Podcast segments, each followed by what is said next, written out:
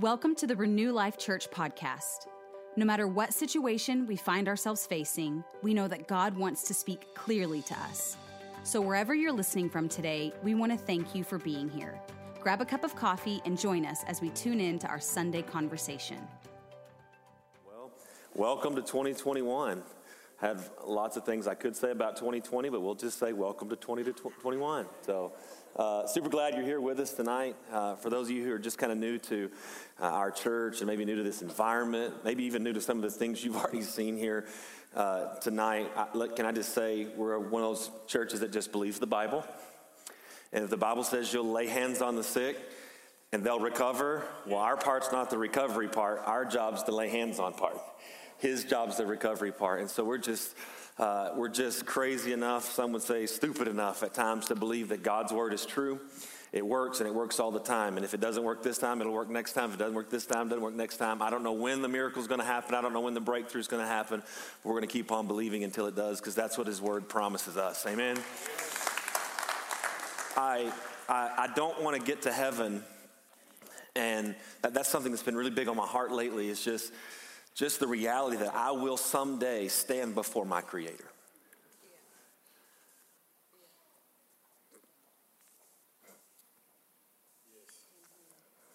We're going to see Him.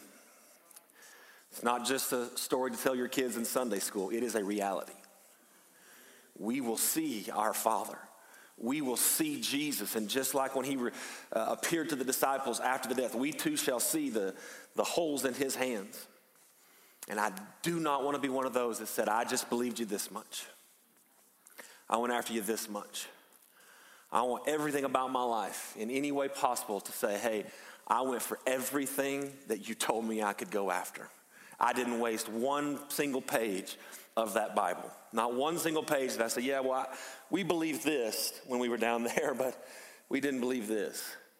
I want all of it and, and my well done and good and faithful servant doesn't come because I performed. My well done, good and faithful servant comes because I received Jesus. I'm not performing to get to heaven, but when I get there, and even before I get there, I want him to get everything that is due him, the glory that is due him. When people get out of wheelchairs, he receives the glory. When sickness is healed, I don't get the glory, you don't get the glory, He gets the glory. We're not here trying to get glory, we're here trying to give Him the glory that is due Him. And so, if there's anything that we can do as a church that gives Him more of it, that's what we're for. Amen? So, we're really glad you're here. Uh, if you got your Bibles, you can turn to Acts chapter 2. We're going to jump right into it. Um, I am, um, I'm going to spend the next 30 minutes or so on a talk called Who's First? Who's First?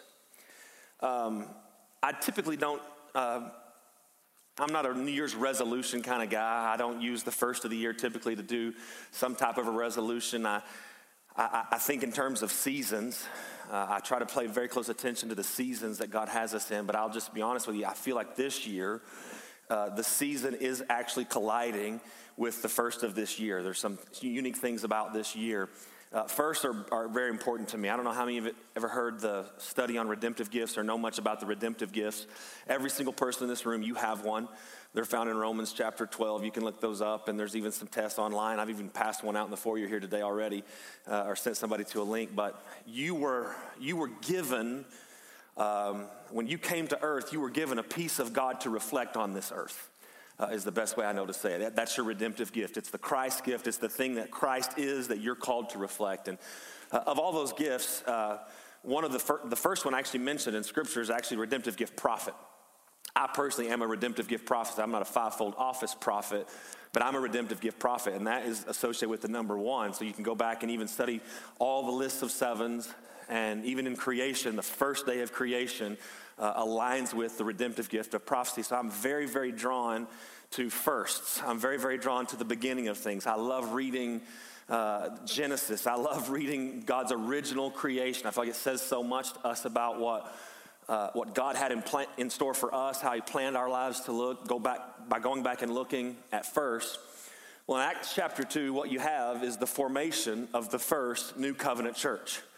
Jesus had died, he had risen again, and he had reappeared to the disciples and was reappearing on multiple occasions. But in one instance, he reappeared to the disciples and said, Look, it's the last thing he actually said before he actually left the planet once and for all. He said, And don't forget, do not leave, do not leave this place until the Holy Spirit comes. How many of you guys remember that?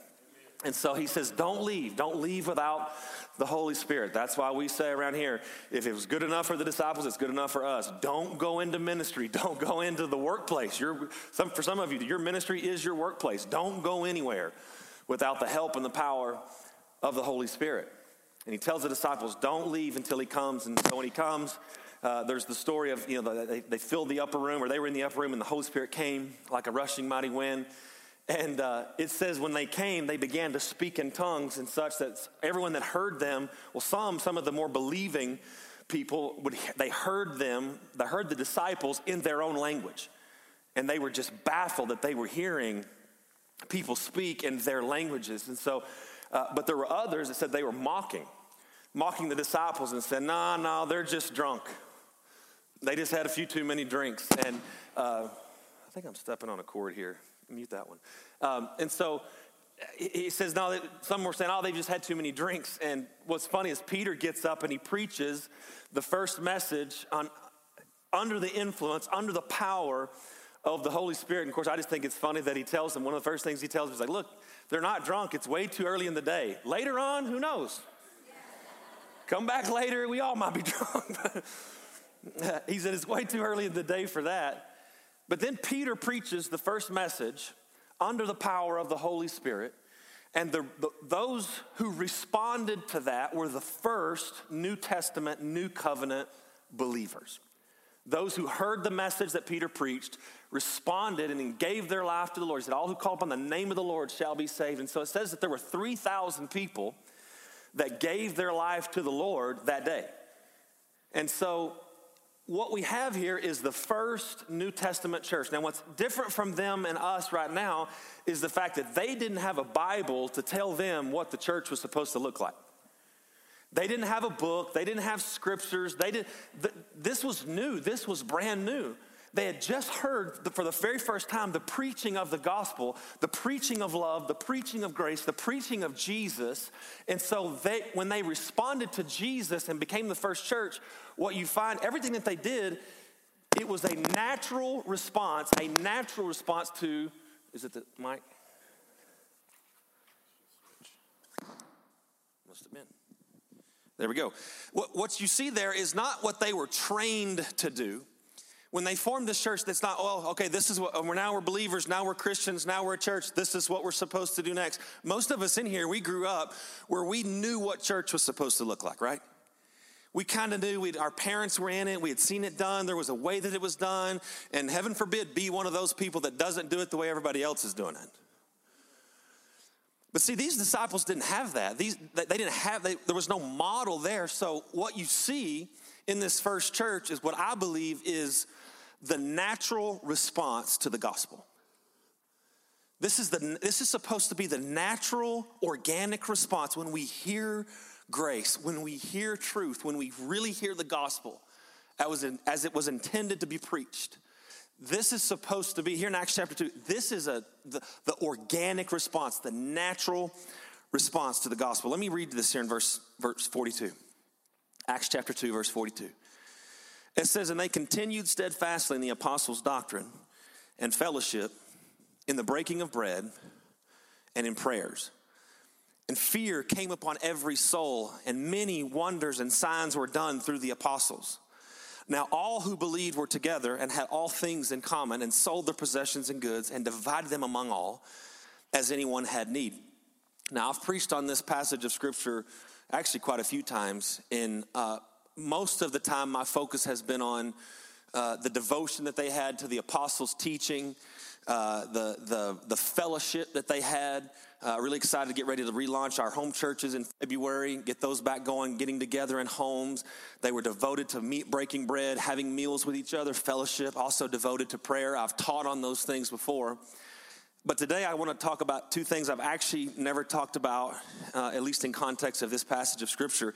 Two other things that were mentioned that were a an automatic, organic response to the preaching of the gospel, and that is these two things. Number one, reverence, and number two, selflessness. Reverence and selflessness. Reverence, it says, in great fear came upon every soul. Now, the Bible tells us God hasn't given us a spirit of fear, so we have to understand that this word fear here is not talking about being terrified, don't go near him, you never know what he's going to do, lightning bolt from the sky, not that kind of fear but an overwhelming reverence to him. That was one of the things that came over. And it was a natural response. They hear the preaching of love, they hear the preaching of grace, they hear the preaching of truth, they hear the preaching of Jesus, and naturally a reverence came upon them. An honor came upon them. And the second thing is selflessness. Without hearing a scripture, Without, in fact, if you go back and look, Peter didn't say one thing about giving any money. Peter didn't say one thing about selling your possessions and giving them away. There, there, was no mention of that in the first message. There was, in fact, there's no indication that anybody even talked about it at all. What happened was a natural heart response came and said, Look, we is more important than me. Just naturally. They heard the gospel, the love of God was shed abroad in their heart, and all of a sudden, me was not nearly as important as we. The value of we was born in their hearts. And so I just want to I want to talk about this because that's what I actually believe that these are two natural things. These should come naturally to us. These are the natural, not the taught, but the natural responses to the preaching of, of Jesus. And I, honestly, I'll just be honest with you. I think this is a call as the church by the Lord to come back to our first love, come back to some things where the, the, this impact can happen. In fact, I, I propose if we go back to our first love, we will be more selfless and we will be more reverent. If we'll kind of get back to the way things started, in fact, Jesus said this, or, or the, the, Apostle John actually said this in Revelations chapter 2. He says, To the angel of the church in Ephesus, write, these things says he who holds the seven stars in his right hand, who walks in the midst of the seven golden lampstands. I know your works, your labor, your patience, and then you cannot bear those who are evil. And you have tested those who say they are apostles and are not, and have found them liars. You have persevered and have patience and have labored for my name's sake, and you've not grown weary. How many guys would be okay if the Lord said this about you? he's he's complimenting this church. He's saying, "Man, you guys you guys got some stuff figured out. You're doing some stuff right. I'm super proud of you." He says, "Nevertheless, I have this against you. You've left your you've left your first love." Can I just say this? It's a it's it's possible to be doing really really good and still forgetting something really really important. Just know that. He said, Look, I'm going to tell you right now, you guys are so many ways, you are crushing it. You are crushing it. But I need you to go back to your first love. I need you to go back to some things. And I propose that these two things that we're talking about tonight, reverence and selflessness, are two things that we need to go back and make sure we make sure we don't go anywhere without those things. Those are supposed to be natural when you hear Jesus. Natural, natural. Number one, reverence, fear. You know, reverence is one of those things that, if I'm just being honest with you, reverence has been steadily losing its umph over the years, especially in this culture. We've lost, uh, and I'll just be really, really honest with you. Even studying this out, I was like, man, this one's hurting my feelings. I was noticing a couple areas in my own life where I was like, mm, you might want to go look at that. It's just real easy. That's why, the, that's why the Bible tells us don't be conformed to this world, but be transformed. He tells us don't be conformed because it's very possible to love Jesus and inadvertently be being conformed, not to Jesus, but to the world. It's losing its, its oomph, it's, it's losing some things. Reverence for authority is almost gone. Reverence for elders reverence and honor for moms and dads, reverence for sacred things in Scripture. You know, virginity is supposed to be a sacred thing in Scripture, and our culture is trying to rip that sacred thing right out and say it's actually not as holy, it's actually not as reverent as people say it is. What people? Because this Bible doesn't say that.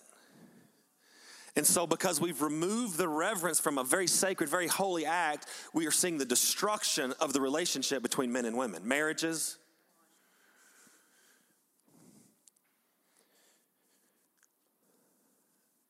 I wrote this down. It, it helped me see it uh, maybe a, in a powerful way. When you lose reverence, you start living loose. Just think about that. One of the, if you ask yourself, how, how do I know if I'm, I'm living reverent, if I'm living in that fear of the Lord, or, or if, I'm, if, if I'm missing some stuff, just ask yourself, are you, are you starting to live loose? Here's one that you'll hear people say, well, that's just not that big of a deal. Is it? And it may not be.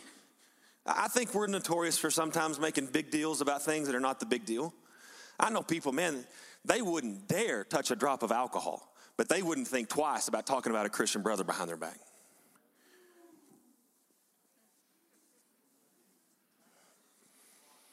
Oh, I, I can't believe you posted a glass of wine on Instagram. Sipping Saint.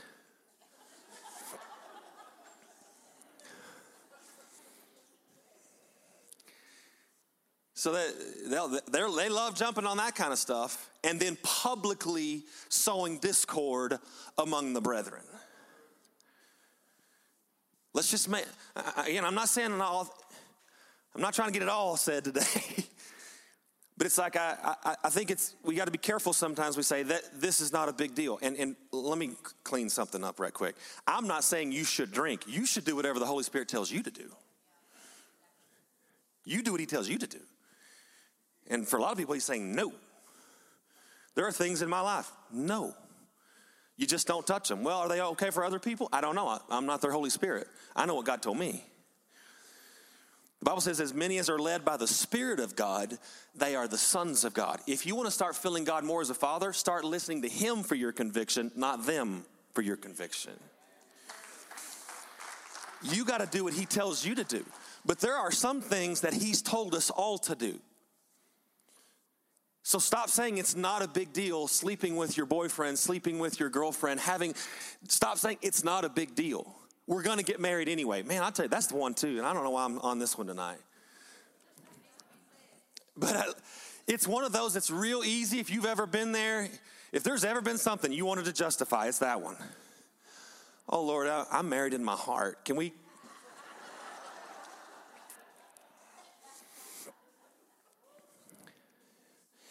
And maybe we should stop pretending we know all the reasons why we should do it. Sometimes you need to say, you know, I don't know why it's that important, but if the Bible says it's important, then I say it's important. Sometimes we, we start to drift in reverence when we start trying to say, well, if I can figure it out, I'll do it. If I can understand why it's so important, then maybe I'll do it. If I don't understand it, if I can't figure it out, maybe it's not that big of a deal. No, maybe you're just not that smart yet. And maybe you don't know everything. And maybe the Lord's saying, hey, I just want to see before I give you understanding if you'll do it before you have understanding. So that I'll know if you trust me or your brain. Which one do you trust more? That was fun. When you start to lose reverence, things that are supposed to be black and white all of a sudden get really gray. And I know that there's a lot of things in Scripture that, man, it, it, it can get gray if you're not careful. I, I get that. But there are some things that there is no gray. And when you start to lose reverence, you start trying to blend black and white to get the gray that you want, the gray that you need, the gray that seems to support where you're at right now, instead of the black and white that forces you to change and leave the Bible alone. When you start to drift away from reverence, discipline and correction start to decline. I know this was not the intent of the Lord, and I know it was not the intent, or I believe it was not the intent of most people that have been preaching or that preach about the grace of God. But one of the things that, you, if you're not careful, in the preaching of the grace of God, in the preaching of the goodness of God, you'll actually preach against the Father God. Because there's this thing that's happened where it's like, well, hang on, there can't be any discipline, if there can't be any correction, there can't even be any pain if grace is true. I propose to you that the, the story of the prodigal son, hear me on this, the story of the prodigal son is also about a father. The father in the story is our heavenly father. We represent one, if not both, at times, of the, of the sons. Now, my question to you is when did the father run to the son? When he was in pain or when he was in repentance? Sometimes we just need to understand that the, the, our Heavenly Father, He's not afraid of pain sometimes. Sometimes that pain is producing something in us that we may not understand and know why we need it now, but He knows the end from the beginning. We don't. So sometimes the things that we're going through, the things He's leading us through, the Bible says one of the first things that the Spirit of God did to Jesus was lead Him into the wilderness. It led him, the Spirit of God led Jesus, the Son Jesus, into pain. We start drifting from reverence when we start trying to remove discipline and correction. We stop thinking that our spiritual leaders are supposed to every now and then introduce just a little bit of pain. One that's driving me nuts these days is we completely remove discipline and correction from our children, and we're too busy trying to be their friend instead of their father. They, I'm trying. Um, discipline and correction is actually very necessary. I, have recently come out of a season where some of the most pain I've ever experienced in my life because I didn't do what the Lord told me to do in a certain situation. And it wasn't physical pain either. I think we'd all agree physical pain sometimes is not anything compared to emotional pain. And man, I'm telling you, I, there, a couple, starting a couple years ago, I went through some stuff where I'm like, man, cuss word. Whichever one's your favorite. this sucks. And and over time, the Lord showed me how He allowed certain things to happen because of my disobedience. He said, You're just dealing with this because you didn't believe the word I gave you. You didn't do the word I told you. As a son, I'm not to do that no more. Did you know that that's what happens? If it hurts bad enough, you won't do that no more. Some of you, I can watch how you give your kids swats, and I'm like, oh, they're to do that again. that was that was ineffective. Let me let me cruise on because uh, I've got so many things I want to actually tell you. Um, and when you start drifting away from reverence, obedience suddenly becomes optional. Did you know that that's actually the Great Commission? Go into our world and teach them to obey. Obedience is actually still a part of the new covenant. Sometimes, we, here's how we know we, re, we revere the word or we're in reverence of God or in reverence of the word we just obey. I'll know when people have honor for us as, as spiritual leaders at times. As a, as a parent, I can watch my kids when, when, and when they respond to a, an instruction, if they just obey, I know they're walking in honor. I can tell sometimes they don't understand, but I'll know they're in honor and in reverence if they obey, even when they don't understand. Simply put, just ask yourself the question how's your reverence going? How's it going? You don't need me to tell you what you need to be more reverent of. You need to have that relationship with the Holy Spirit, and you need to ask Him, what's that thing that's prop, popping up on the inside of you? What's that thought that's coming to your mind right now? Like, ooh, that, that could use some attention. It's supposed to be a natural, organic response to Jesus.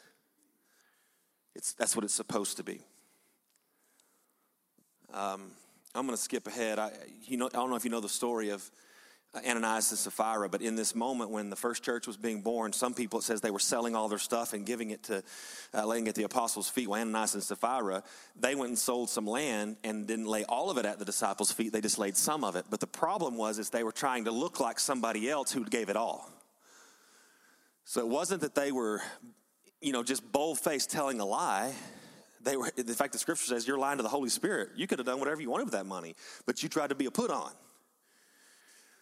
And if you know the story, in that moment, it says that they both fell dead. Ananias and Sapphira both. At different times, both fell dead after being called out on this lie. Now, there's not another place in Scripture that I know of where someone told a lie and just boom, fell flat dead right, right away. So, what was so different about the season. I just propose to you that there are times, particularly in the beginning stages of things, in the foundation of things, things matter more.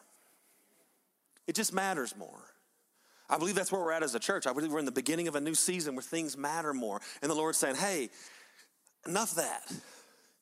You ever tell your kids that? Hey, that's enough of that. It's like one word, enough of that.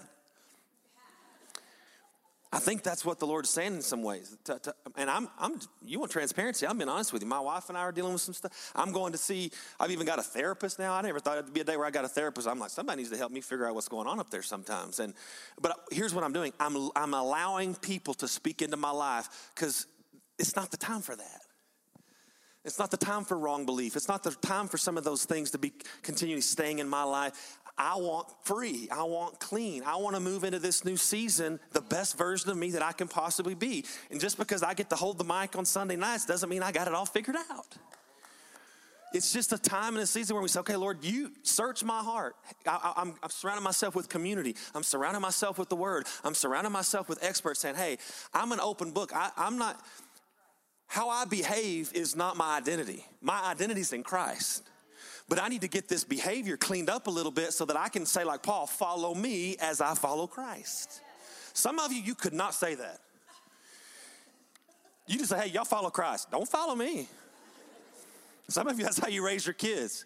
You, listen to what that pastor said. Do what he said. He, they need to be doing what you're doing and what you're saying. All right, we're moving on. Number two, selflessness. I'm going to cruise through this one because I've just got a couple minutes left says they sold their possessions and goods and divided among them all. It was a natural response to the gospel for we to become more important than me. It was a natural response to the gospel for his house to become more important than their house. And we need to think about that. His house became more important than their house. And it's a heart issue. It's not an act issue, it's not an amount issue, it's a heart issue. We all know the story of the widow's mite. She gave the smallest offering of the day, and that's the one that Jesus said, now that's a good offering. That's a good one. It's not about the amount, and at times it's not even about the act, but it is about the heart.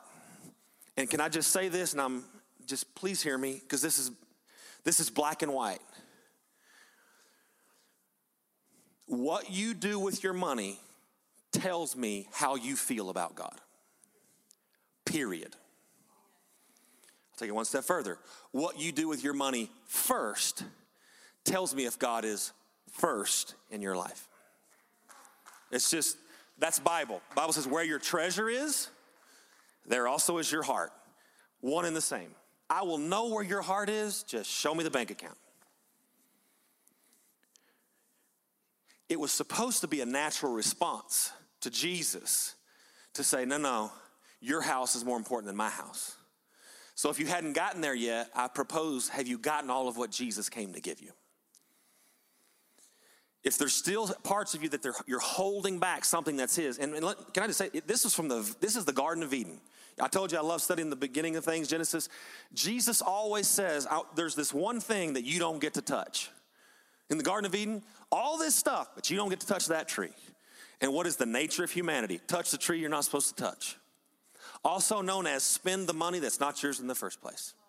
The first 10% belongs to God. I heard Jimmy, or Robert Morris say this the other day. I love this. There are two things you can do with the tithe you can either bring it or steal it, there's no in between. You will either be someone who brought something to God or stole something from God. That's it. There is no C, there is not another option. Crickets. Let's just land the plane right here. Um, can I just say this? It's not just about bringing God an offering, any offering. Genesis chapter 4, verse 1 says, Now Adam knew Eve, his wife, and she conceived and bore Cain, and she said, I have acquired a man from the Lord. Then she bore again, this time his brother Abel. Now Abel was the keeper of sheep, but Cain was the tiller of ground. Now, verse, pay close attention to this because this is the first offering in history. This is setting a standard. Again, these first matter. It says, in the process of time, it came to pass that Cain brought an offering. Say that, say an offering of the fruit of the ground of the Lord. Abel also brought of the firstborn. Say first. Cain brought an offering. Abel brought the first. Cain brought what was left over as long as he got his deer lease paid for, his new navigator paid for, his hot tub put in that he always wanted, his trip to Puerto Vallarta. And then after that, he gave the Lord an offering. But Abel brought the first and said, Lord, if I get that navigator, if I get that hot tub, if I get that trip to Puerto Vallarta, it'll be because you blessed the 90 because I gave you the first. It's just about what do you trust? Who's your trust in? And who do you honor the most? I, uh, I've wanted to do this for a long time. And well, let me just say this because this just adds some weight to it, and then I'll close right here. Did you know that Jesus was called the first fruit of God? 1 Corinthians 15 20, but now Christ is risen from, from the dead and has become the first fruits of those who have fallen asleep. You see, even God activated this principle. He gave his first so he could inherit this. He gave his first. He gave his best. And just like Jesus, the Father did the same for the joy set before him. Jesus, for the joy set before him, endured the cross. The Father, for the joy set before him, endured the pain of watching his son die because he saw you. He saw the promise of you. He saw the promise of a full house in heaven and said, I have, I have an opportunity to give my best and inherit more than I could ever dream of. Sons and daughters everywhere. I've been wanting to do this for a while, but um, this year we're going to start taking up, this will be the first year we did. We're going to do it every year. We're going to start taking up a first fruits offering every year. Uh, I'm talking about it today, but we're going to take this offering up on February the 7th. And I, I would, I'm just going to ask you this is, this is not about the tithe. You can't sow something that doesn't belong to you. So just hear my heart on this. I'm not asking you to bring your tithe on February the 7th. That you can't give another man stuff. I mean, I can. I, if, if Neil were to hand me his keys right now, I, I, can't say, "Hey, anybody want a motorcycle or anybody want a truck?" No, that's not my keys to give away. Them, those are his keys. The only thing I can do with those keys is return them to Neil. That 10%, you cannot plant that, you cannot give that away, you can return that to God. But after that, you can sow a seed. After that, you can bring a first fruit. And I'm just going to ask everyone to just begin to pray, ask Lord what He'd have you do on First Fruit Sunday, February the 7th. Uh, very quick, very quickly. We've done this before. You say, what's the first, what's it going to go towards? Every bit of this is going to go towards planting our first church there in Lubbock, or our first new church, I should say, there in Lubbock. We're starting sooner rather than later.